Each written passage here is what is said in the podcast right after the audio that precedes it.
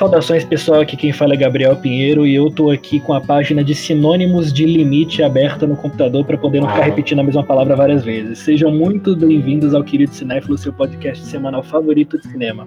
E quem é que tá na nossa bancada hoje me acompanhando? André, eu acho que limite é uma obra-prima, principalmente se você assistir na velocidade 2. Oi, João Cardoso, e hoje só discussões sem limites. Olha só, eu sabia que ia ter uma piada com limite. Se eu tivesse lembrado que tinha combinado isso antes, seria melhor, mas agora saiu do jeito que foi. Né? Ah, e hoje nós iremos falar sobre o filme Limite, do diretor Mário Peixoto, que está fazendo 90 anos de lançamento. Filme considerado pela Bracini como o melhor filme brasileiro já feito. Mas antes dessa discussão que vai passear um pouco sobre a história do nosso cinema brasileiro, bora para o nosso giro de notícias e das suas mensagens.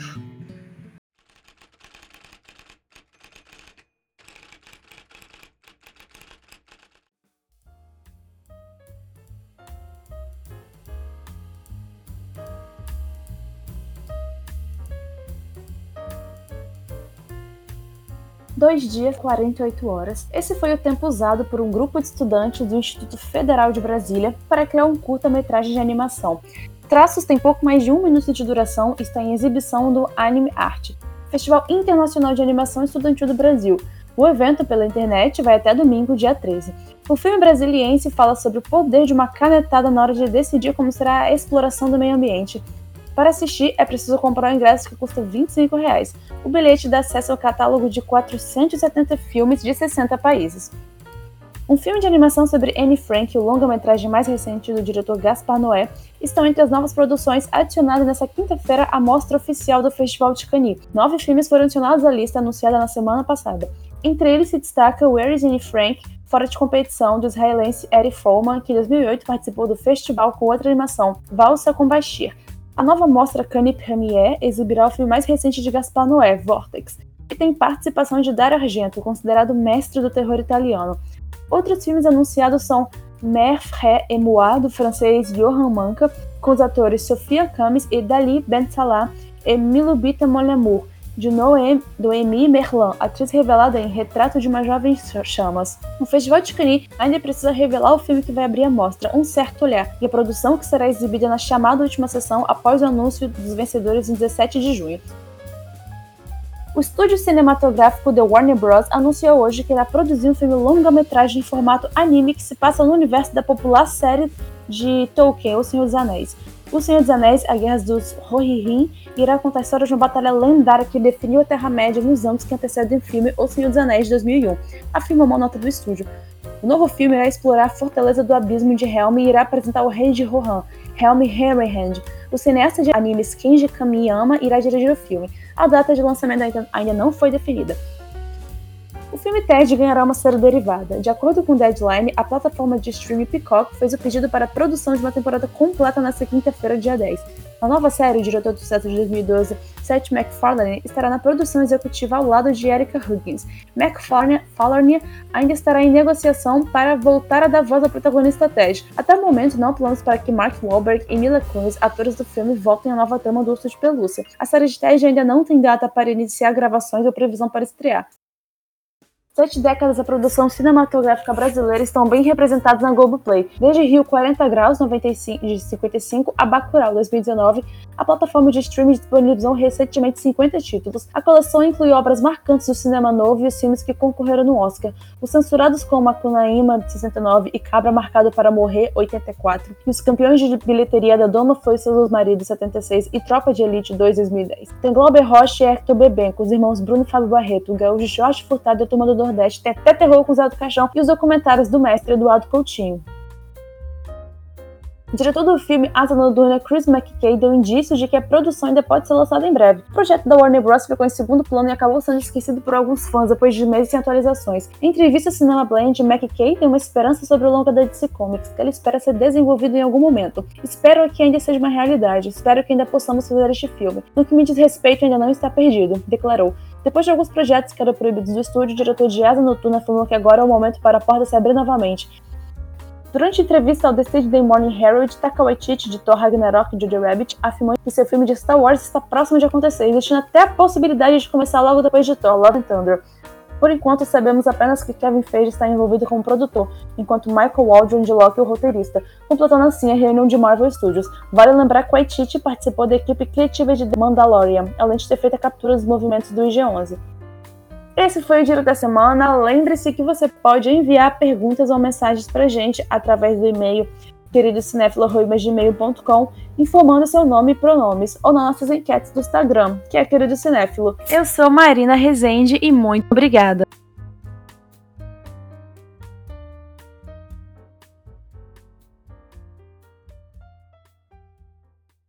Bom, Limite é um filme do diretor brasileiro Mário Peixoto, filmado em 1930 e apresentado pela primeira vez no dia 17 de maio de 1931 no Cinema Capitólio, localizado na Cinelândia, na cidade do Rio de Janeiro.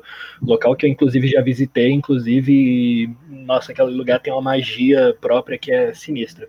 Foi o único filme escrito e dirigido por Mário Peixoto. As filmagens de Limite foram feitas no município de Mangaratiba, na fazenda Santa Justina, pertencente a Victor de Souza Breves, que é parente de Mário Peixoto. O tema do filme é a passagem do tempo e a condição humana. E pessoal, quais foram as primeiras impressões de vocês dois com o limite do Mário Peixoto? Então, Gabriel, lembra que eu tava falando pra você que esse filme é um filme verdura? É, eu não consegui entender muito bem, mas eu tô doido para saber o porquê. Eu fiquei muito curioso. Então, é um filme verdura porque, assim, quando você é criança, você não gosta de comer verdura, mas é necessário, entende? Assim, porque é um filme difícil de digerir, mas é um filme necessário para você entender a história brasileira do cinema. Faz todo sentido, cara. Adorei a analogia.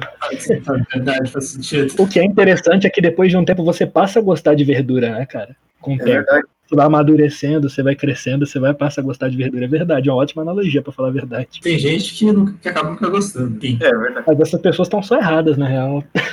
Mas no meu caso, eu tô falando sobre a verdura, só não sobre o filme, que o filme, agora puxando pra mim, eu gosto muito do filme. Eu tinha, eu tinha gostado da primeira vez que eu assisti, e agora, não, não lembro se essa é a segunda ou terceira vez que eu assisto esse filme, e eu gostei, porque cada vez que eu vejo, eu gosto mais. Cara, eu tô contigo. Cada vez que eu vejo o limite, eu gosto mais. Acho que essa é a terceira vez que eu vejo também. A primeira vez que eu vi, eu- é, realmente eu não entendi absolutamente nada. É, eu fiz que nem o André, eu vi na velocidade dois vezes e, sério, tipo, eu, eu não tava preparado ainda para aquilo. Eu acho que ele, você precisa de uma, de uma, de uma noção um pouco de história do cinema bem, bem, bem maior para conseguir é, realmente captar qualquer coisa que seja desse filme, na real, porque ele é meio hermético, na real. Ali- aliás, você precisa de uma maturidade como pessoa também para absorver. Que a primeira vez que eu assisti esse filme, eu só achei chato. A segunda, eu já comecei a absorver mais coisas, já comecei a ver ali que, poxa, não é que o filme é ó, excelente mesmo. Mas eu acho que uma coisa que tá ali, e pra mim todas as vezes me pegou, é quão bonito é o filme. O filme, ele é impressionante.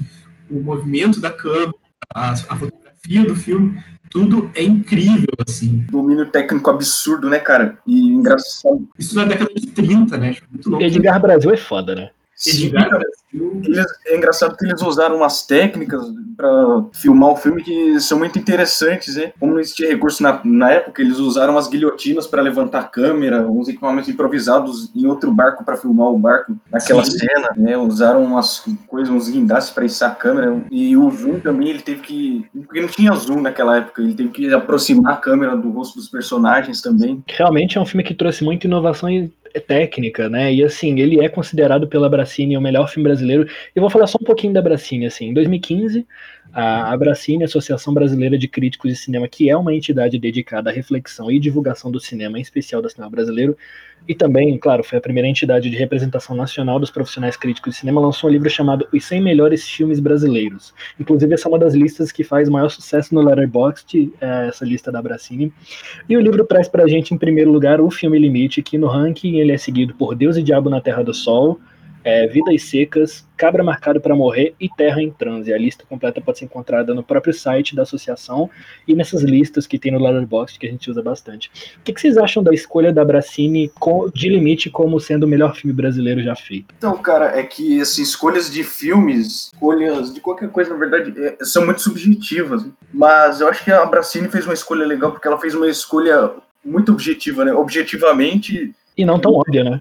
É, porque antes de Limite não tinha nada no cinema brasileiro tão experimental, tão vanguardista quanto esse filme. Eu acho que tudo começou depois de Limite, né? E Limite meio que quebrou os limites do cinema antigo, né? Um pouco assim, porque já tinha o, o ciclo de Cataguases ali do Humberto Mauro, que ta- talvez não seja experimental, acho que o experimentalismo de fato tá certo.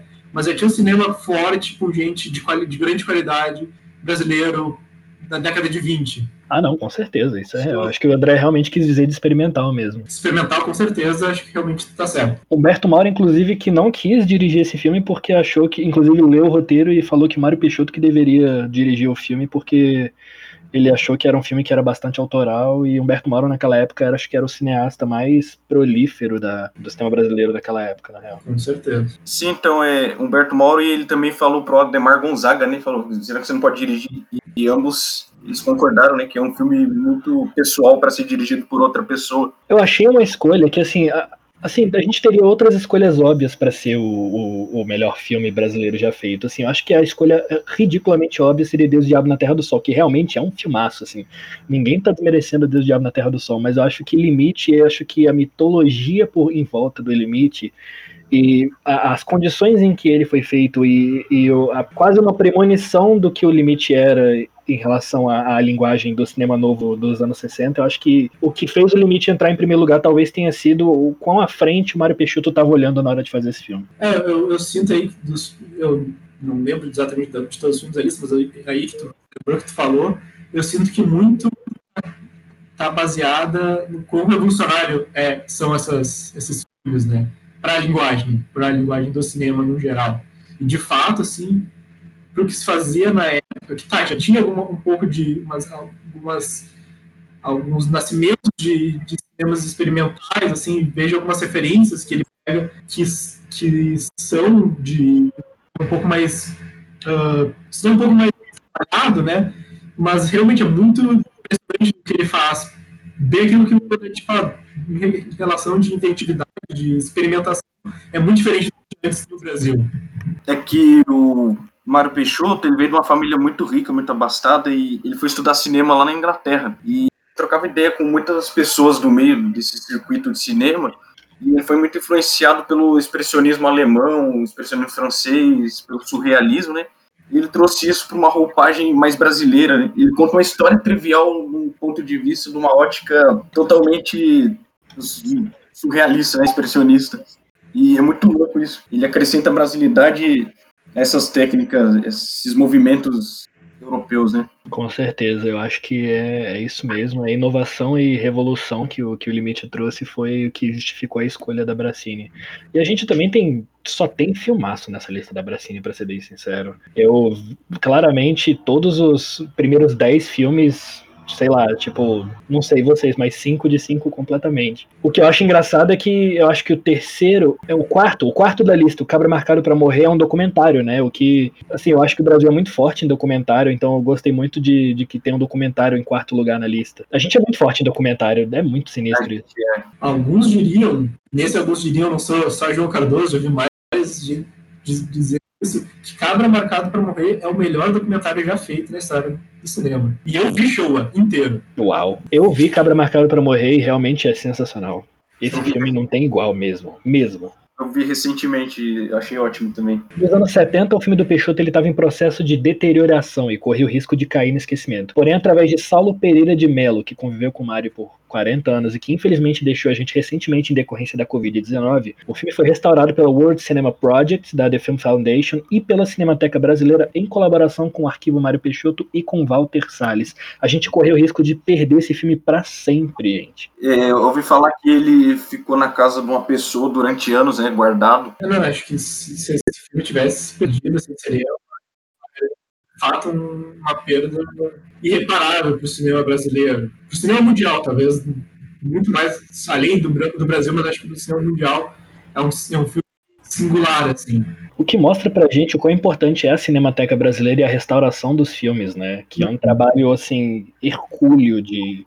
É muito difícil, é muito caro, e é, mas é muito importante isso, né? Porque a nossa história ali é em imagem e movimento, cara. Sim, não, eu, eu gosto de dizer que a Cinemateca brasileira ela não tem só a história do cinema, que é extremamente importante, e é a história do Brasil, mas ela tem filmagens uh, importantíssimas, uh, jornalísticas até, do, do, nosso país. Tem um filme recente, uh, agora não lembro do, do documentário sobre a Daniela Barbosa, que o filme foi feito basicamente em cima de imagem de arquivo da década de 30 da, da, da, de São Paulo, assim, muito da modernização de São Paulo. Então, isso tudo estava na, na em outros espaços de arquivo. Então, esses espaços de arquivos eles são história do Brasil, são documentações uh, audiovisuais da história do Brasil.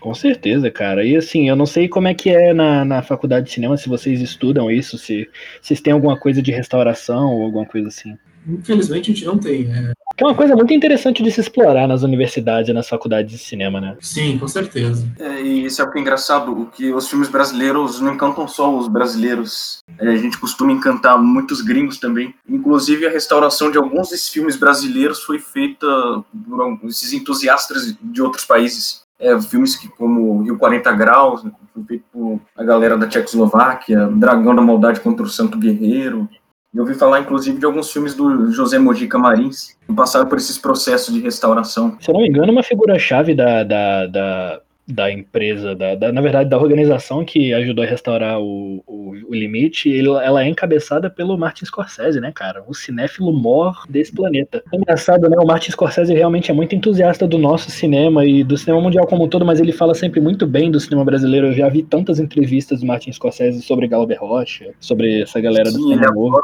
Sobre o próprio Limite, eu já vi ele falando, ele muito limite. Sobre a Cinemateca Brasileira, estava escutando uma entrevista, eu não lembro onde, disseram que num cenário hipotético, eh, muitos filmes como Limite, eles podem ter sido perdidos, né? Eles também poderiam ter mudado a história do nosso cinema. Com certeza. Quanta coisa a gente já não perdeu, porque assim, a Cinemateca ela pegou fogo algumas vezes, né? Então aqui não foi perdida nesse meio tempo. É, acho que o espaço físico também é um local que às vezes não tem muito cuidado. Ah, não, mas é, essa questão de perda de filmes, ela, principalmente do cinema mudo e muito dessa época, ela ocorre numa escala global. Claro, a gente tem nossos problemas com a memória, mas muitos filmes perderam na história da humanidade, assim, nesse, século que teve cinema. Ah, sim, mas aí não foi por questão de descaso, né? Aí mais deuterização do próprio filme, do rolo. Né? Ah, e fora também que Limite também tem uma reedição remasterizada e relançada pela Criterion, né? Criterion Collection, que é o sonho de todo cinéfilo. Todo cinéfilo que vê aquele logo redondinho girando já fala, poxa, aí vem filme bom. A tentação de comprar um Blu-ray da Criterion é muito grande, só que o problema é que não dá pra comprar e dar play neles aqui por causa do código de área, tá ligado? É verdade, código Eu fiquei com alguns, eu, eu tava, tava, tava numa, numa livraria em Nova York, eu peguei uns DVDs da Criterion e falei, eu quero todos, mas não adianta, porque eu vou comprar e não vou conseguir assistir. Se bem que tem alguns leitores de DVD aqui no Brasil mesmo, alguns que são fabricados lá fora, que eles leem DVDs da região 1, né? tanto quanto da região 4. Esse negócio de mídia física é triste, cara. Um pouco de história, então. Em 1927, a gente teve o primeiro filme sonoro nos Estados Unidos, que foi o cantor de jazz do Alan Crosland. A partir daí, todos os filmes lançados em Hollywood viriam a ser filmes com som, inaugurando inclusive o gênero musical. No Brasil, em 1929, o filme que foi o primeiro filme sonoro foi Acabaram-se os Otários, do Luiz de Barros. Um filme de comédia que, sim, foi o primeiro filme sonoro feito aqui no país. O público, nesse sentido, passou a esperar nos cinemas, né, que os outros filmes brasileiros fossem sonoros também. O que fez com que o Limite do Mário Peixoto, na época que já foi lançado, em 1931, fosse um total fracasso na bilheteria. O filme era mudo e era muito diferente dos filmes daquela época. Vocês conseguem imaginar como que, é, beleza, estamos aqui, é, porra, chegou a novidade, cinema falado, tem som agora, dá pra ouvir os personagens falarem e tal. E aí do nada vem um filme mudo. Tipo, qual seria a reação de vocês no cinema naquela época? Ah, eu ia ficar muito bravo, mano. eu ia ficar muito bravo. Tem uma questão, assim, que daí eu realmente não, não sou um grande conhecedor do, do cinema brasileiro, mas teve um momento, um período do cinema, claro, isso em, acho que só em São Paulo no Rio que deve não, ter Tudo é São Paulo Rio até essa época aí. Exato. Mas é que tinha sessões de cinema, tinham filmes feitos, falados, sem ter títulos, iam para as projeções do filme ficava atrás da tela falando no momento, ficava dublando o filme ao vivo. Isso de fato. Se tiver algum é, uma pessoa que, que estuda história do cinema, né, historiador de cinema, fala aí pra gente, porque realmente eu não tenho noção se isso existia. Eu, eu sei que isso existia no Japão. É, exatamente. Eu, tava, eu tô lendo o sobre o Japão, do cinema japonês aconteceu, mas eu, eu lembro de ter visto na faculdade, de ter, ter visto isso na, nas aulas, que isso aconteceu no Brasil. Uhum talvez não deve ter sido muitos filmes, teve alguns de fato um ciclo assim, onde isso aconteceu. Vocês já foram na Cinelândia do Rio de Janeiro? Não, não cheguei não. Não. Cara, aquele lugar ele você dá pra sentir a vibe do negócio, é sinistro, assim. É... Ainda tem o Cine Odeon lá, que é um, que é um espaço de, de, de, de, homenagem ao Severiano Ribeiro e tal, mas nossa, você pensa que aquilo ali era tudo lotado de cinema e quantos filmes já não passaram ali, você fica meio arrepiado quando você passa por lá. É a áurea do lugar, né? Importante. É, o nome ainda é Cinelândia, entendeu? Tipo, com quão importante o cinema era para aquele lugar naquela época. É, para um cinéfilo isso é um parque de diversões mesmo. Nossa senhora, é incrível. Mas é um negócio mais espiritual, porque se você for realmente procurar as coisas lá, não tem cine... tem um cinema de on no meio da praça assim, mas não tem nada mais relacionado a cinema por ali, entendeu? É mais um negócio meio espiritual mesmo de você sentir a vibe do lugar. Caramba. Quando eu fui eu fui no Rio de Janeiro, eu nem sabia direito que era filme. Então... Mas voltando assim, mais sobre essa questão do, do filme mudo, eu vi, tem um documentário sobre, sobre o Mário Peixoto. O documentário é sobre o limite do Peixoto, documentário de 2002, onde a Terra acaba. Que tem uma frase, uma fala do Cacá Diegues, né, um grande cineasta brasileiro, cineasta produtor brasileiro, né? Cacá Diegues, que ele fala sobre o, o, o limite, dizendo que o filme, que, que tem no filme, é uma indicação do que poderia ser, que, qual seria a evolução natural do cinema mudo se não tivesse essa, essa a invenção do som. Né? Se, se, o som não tivesse entrado no cinema, ele diz que é acredita que, que, que o que o limite produz ali é uma indicação do futuro do cinema. A produção do sentido através da imagem em movimento, né, cara? É, Exato. Sinistro. Pura. Pura, exatamente. É pura, tipo cinema puro o negócio ali. Cinema puro. O filme ele previu muito da linguagem do que viria a ser tipo o cinema novo dos anos 60. Como o André falou, ele tinha muita influência das vanguardas, expressionismo alemão, surrealismo espanhol, impressionismo francês, que o, que o João identificou bastante. E eu acho até que construtivismo soviético tem um pouquinho ali, uma coisa meio Ziga Vertov. Ele praticamente inaugurou a estética poética no cinema brasileiro. Aí, aí acaba nessa época, da temas novos, eles acabam olhando muito para para os cinemas de vanguarda que o Limite fez parte, né? Mesmo estando distante uh, geograficamente, ele acabou fazendo parte artisticamente. Então, eu acho também que Limite é um filme certo na hora certa, entendeu?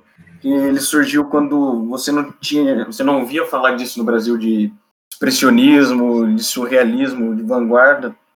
E aí chega o Mário Peixoto com um pouco de brasilidade, né, essa roupagem brasileira de cenários ricos, natureza, né, para mostrar um pouco desse cinema mais sensorial para as pessoas. E, tipo, 1931, cara. Eu discordo completamente do que você acabou de falar. Você falou que ele é o filme certo na hora certa. Eu acho que ele é o filme errado na hora errada. E justamente por isso que ele é tão sensacional. Ô, louco. Errado na hora errada, hein? É o filme. Cara, ninguém tava preparado para aquilo naquela época. O filme foi exibido quantas vezes antes de, de, de sumir? Tipo, é, ninguém tava preparado para aquilo. Por isso, por ele ser o filme errado na hora errada, é por isso que ele foi revolucionário, tá ligado? Filme certo, lugar errado. Se ele fosse esse filme, né, na Europa, ele teria feito muito sucesso porque o tipo de cinema que estava sendo feito em muitas partes da Europa estava se encaminhando para um cinema parecido com aquilo. Uhum. Ele, claro, tem uma, uma, uma referência próxima a, a, a, ao cinema de vanguarda europeu. Eu só acho que ele tentou fazer isso no país dele e o país dele estava muito longe do, de, de onde a Europa estava naquele momento. Aquilo, né? O burguesinho veio da Europa, trouxe os negócios, o povo não entendeu. Exato. Se esse filme tivesse sido lançado na gringa, vocês acham que ele estaria no mesmo patamar de Cidadão Kane, Vertigo? Não, acho que são coisas diferentes, para públicos diferentes, em épocas parecidas. Não, não, eu tô falando de, de ter essa hora de clássico, de ter essa hora de filme que vai ser sempre lembrado. Porque eu acho que ele tem essa área. É, acho que no brasileiro ele tem. Não, no brasileiro sim, mas eu tô falando não, mais fora também.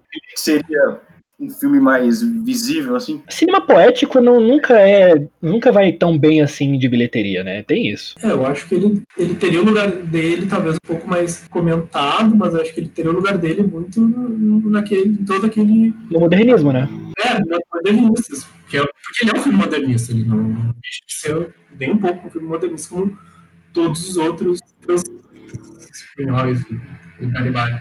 É, e você sabe o que é engraçado? Esse filme nunca foi lançado comercialmente. Ele sempre foi lançado em circuitos fechados. É, o filme que. O, disso o próprio Mário Peixoto não, não tinha essa lucrar com o filme. Ele fez porque ele queria fazer e ele era rico e ele não precisava desse dinheiro. Ele, tipo, de, outros, de outros diretores que faziam, faziam cinema como um trabalho para ele, o filme foi uma, uma forma de se expressar. Filme artístico, né? Para quem não conhece o filme, eu vou dar a sinopse rapidona aqui de limite. Em um pequeno barco à deriva, duas mulheres e um homem relembram seu passado recente. Uma das mulheres escapou da prisão com a ajuda de um carcereiro. A outra estava desesperada, vítima de um casamento falido, e o homem tinha perdido sua amante. Cansados, eles param de remar e se conformam com a sua morte, relembrando através de flashbacks as situações de seu passado. Eles não têm mais força ou desejo de viver e atingiram o limite de suas existências. Vocês conseguiram captar tudo isso quando vocês assistiram o filme? Porque ele não tem fala, ele não tem, ele tem um diálogo muito curto e o filme tenta sempre contar essa história através das imagens em movimento, como a gente falou. Vocês conseguiram de primeira pegar esse essa sinopse que não é tão essa narrativa que não é tão complicada, mas é, é, difícil às vezes de pescar dentro do filme? Cara, da primeira vez que eu assisti, eu não consegui, e mesmo na segunda eu consegui captar um pouco mais de coisa, mas o filme ele tem uma área meio misteriosa, mind blowing. Tanto é que acho que a sinopse do IMDB traduz esse espírito do filme, porque ela simplesmente fala: três pessoas viajam sem rumo enquanto relembram seus passados. Que no cru do filme a primeira coisa que você tem que entender é isso, mas é muito estranho, cara, porque é um filme absolutamente semiótico. É, como você falou, ele se explica através de imagens. Tipo assim, você vê que é uma história coesa ali.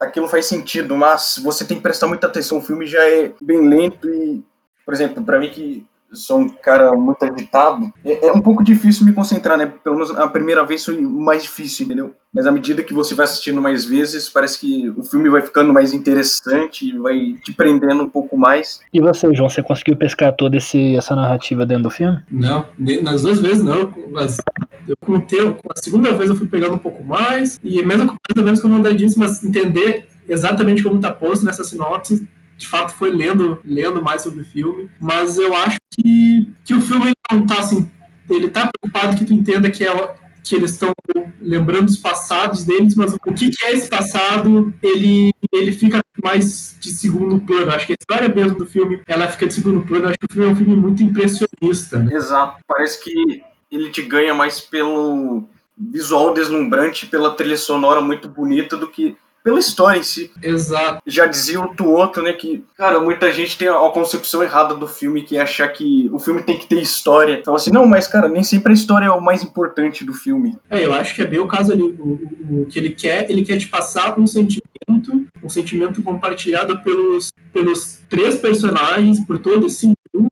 que uma, uma opressão que eles sentem desse mundo está esmagando eles, uh, e que faz com que eles cheguem no, cheguem no como diz, tu diz na sinopse, cheguem no seu limite e eles se sintam, esse, esse barco, a deriva, é como eles se sentem nesse mundo, como eles estão sentindo nesse, nessa vida, eles estão sentindo a deriva, né? Eles perderam uma vontade de viver e estão, assim, a deriva desse mundo só se sentindo. E eu acho que o filme quer que tu sinta isso a, através dessa, dessa, dessa de imagens, dessa lenta e calma, sinta essa, essa deriva que eu sentindo. Esse negócio de perder a vontade de viver me soa às vezes até como uma temática filosófica já meio avant-garde do, do limite, porque esse negócio de perder a vontade de viver, esse negócio de, de tá condenado à, à existência, isso é um negócio muito existencialista europeu também, que demorou é. um pouquinho para acontecer lá na Europa. Condenado à existência parece que é mais de deixa a vida me levar, tipo, se entregar, mais uma entrega ao destino da pessoa se entregar às condições que está tendo, porque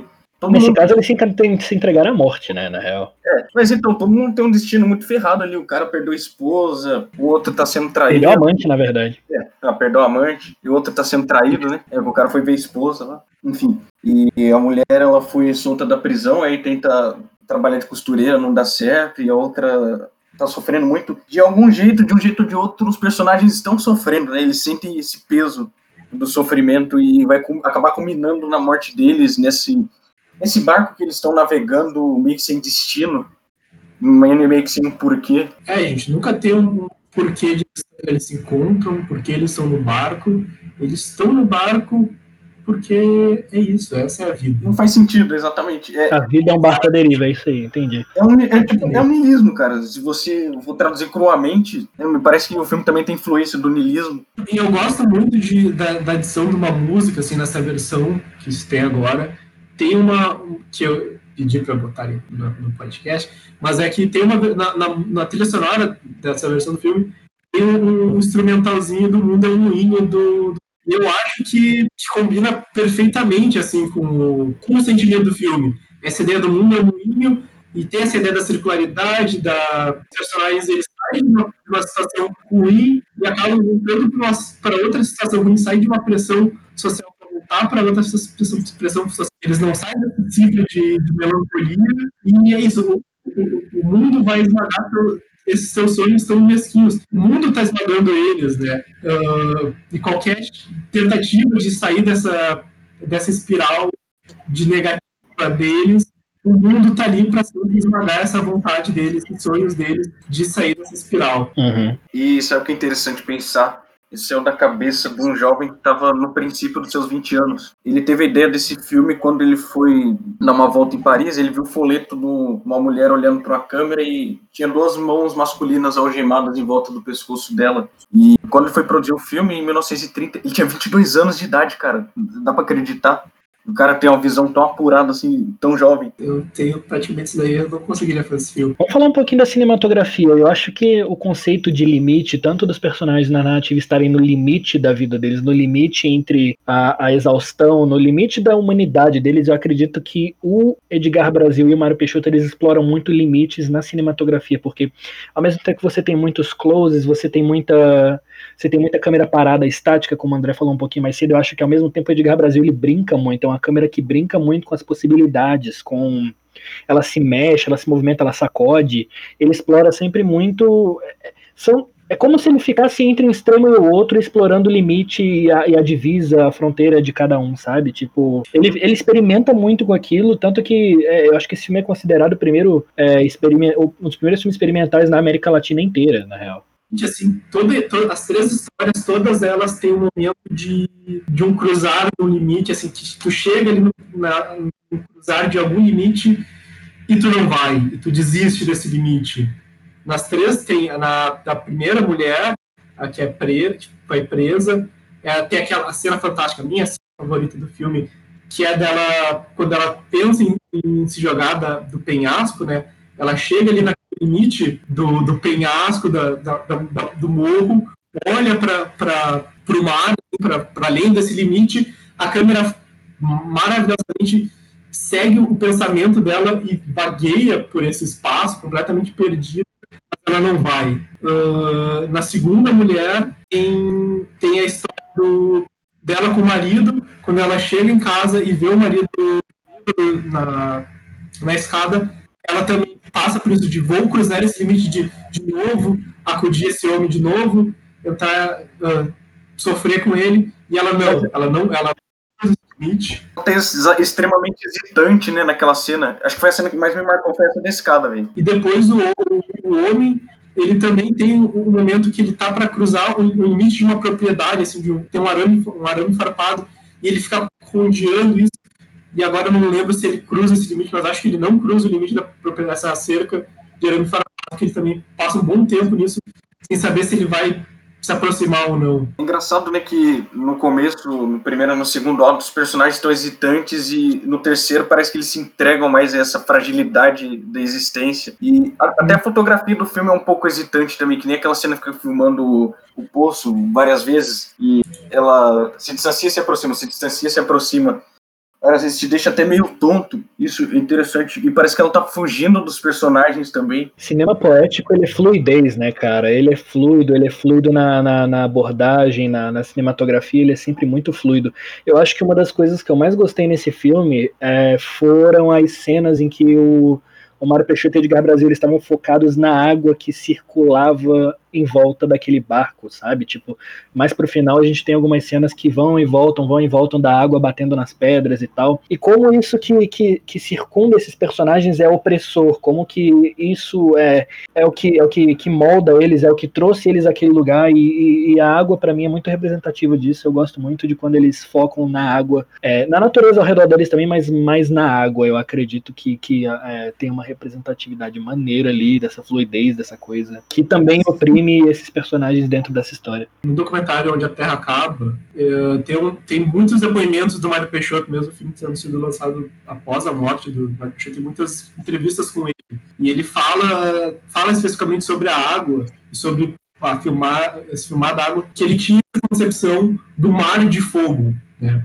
A ideia estava de ter esse mar de fogo, esse mar perigoso, né? Muitos desses momentos a gente tem a filmagem da água, a água está super exposta, ela está muito clara, assim, ela está uh, brilhando, assim, tá queimando o filme, de fato. E acho muito interessante, porque, por isso, exato, e acho que combina muito que você essa água ali em torno que, que prende eles nesse lugar, nesse bar que eles estão. É quase como se a água fosse um personagem do filme. Uhum. A natureza em si, no geral, né? Então, esse filme é tão misterioso, ele tá tão atrelado essa coisa de as coisas não fazem sentido, elas acontecem porque sim que nenhum dos personagens tem nome, né? E não é necessário. Tem três histórias aí, quatro personagens e não importa, não tem nome, são pessoas e as coisas estão acontecendo. Não é bizarro pensar que esse filme foi feito há 90 anos atrás? A minha avó não tinha nem pensado em nascer quando esse filme foi feito, cara. Pois esse é. filme é mais velho que todo mundo que eu conheço. Todo mundo trabalhando nesse filme morreu também há tempos. Há muito tempo, há muito tempo. É muito esquisito pensar que esse filme, é, é, o melhor filme brasileiro foi feito há 90 anos atrás, o que é muito incrível e eu não sei, eu, eu, eu, sinto que Limite tem muita coisa a mostrar pra gente ainda hoje, sabe? Principalmente no que diz respeito ao que a gente fala que é possível ser feito com cinema no Brasil ou não, sabe? Muita gente acredita que o Brasil não tem capacidade de fazer filme de gênero que preste. Bacurau tá aí pra quebrar com todas essas, todas essas, essas questões e tudo mais. E eu acho que o fato da gente ter tido um filme tão revolucionário numa época tão, tão atrás, tão antigamente, faz com que a gente. Puta, nosso cinema é muito foda, sacou?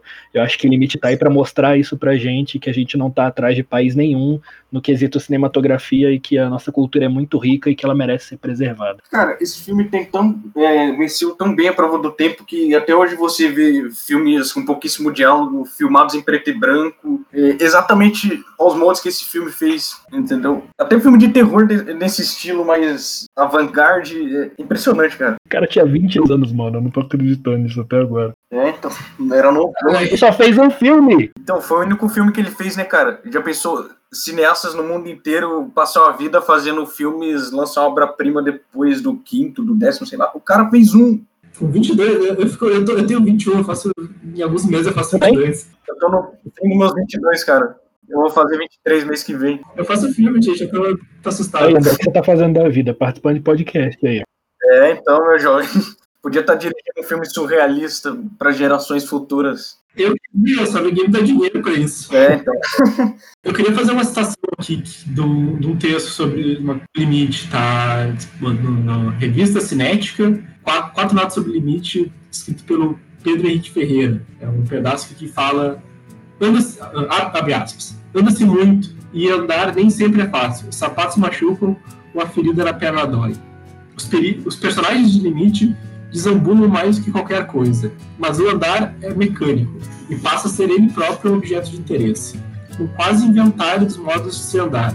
O Sísifo, que estava condenado a fazer sempre as mesmas coisas. O cinema moderno anda sem rumo. Não há sentido garantido à imagem, mas o interesse de sua superfície e textura. O deambular é tédio, angústia e depois morte, porque não se vai a lugar nenhum. E morremos no barco a esmo. E o querido cinéfilo dessa semana vai ficando por aqui. Fique ligado no nosso site oficial e nas nossas redes sociais para mais conteúdo do querido cinéfilo, textos toda terça-feira ao meio-dia e podcast todas as sextas às 10 da manhã. Lembre-se que você pode enviar perguntas ou mensagens para a gente através do e-mail queridocinéfilo.gmail.com, informando seu nome e pronomes, ou nas nossas enquetes do Instagram, que é queridocinéfilo. E a gente também está no Twitter agora, segue a gente lá também, Twitter controlado pelo nosso otaku do grupo aí, João Cardoso. É, inclusive, eu fico volta e meia comentando sobre coisa e quiser comentar comigo ali, fala comigo, entra, manda DM, só não manda. Se por acaso a foto perfil tiver foto de anime, ó, já viu. Muito obrigado a todo mundo que ouviu a gente até aqui falar de, de Limite do Mário Peixoto, filme esse que, tá, que é o melhor filme brasileiro já feito de acordo com a Bracini, fazendo 90 anos aí. Muito obrigado a todo mundo. Tchau, gente. Veja o Limite, que a gente não viu, veja, vou voltar ali com o Davchenko, veja o Davchenko, o Davchenko é lindo. E um beijão pra todos. Tchau, gente. Se você não gosta de limite, pelo menos respeite.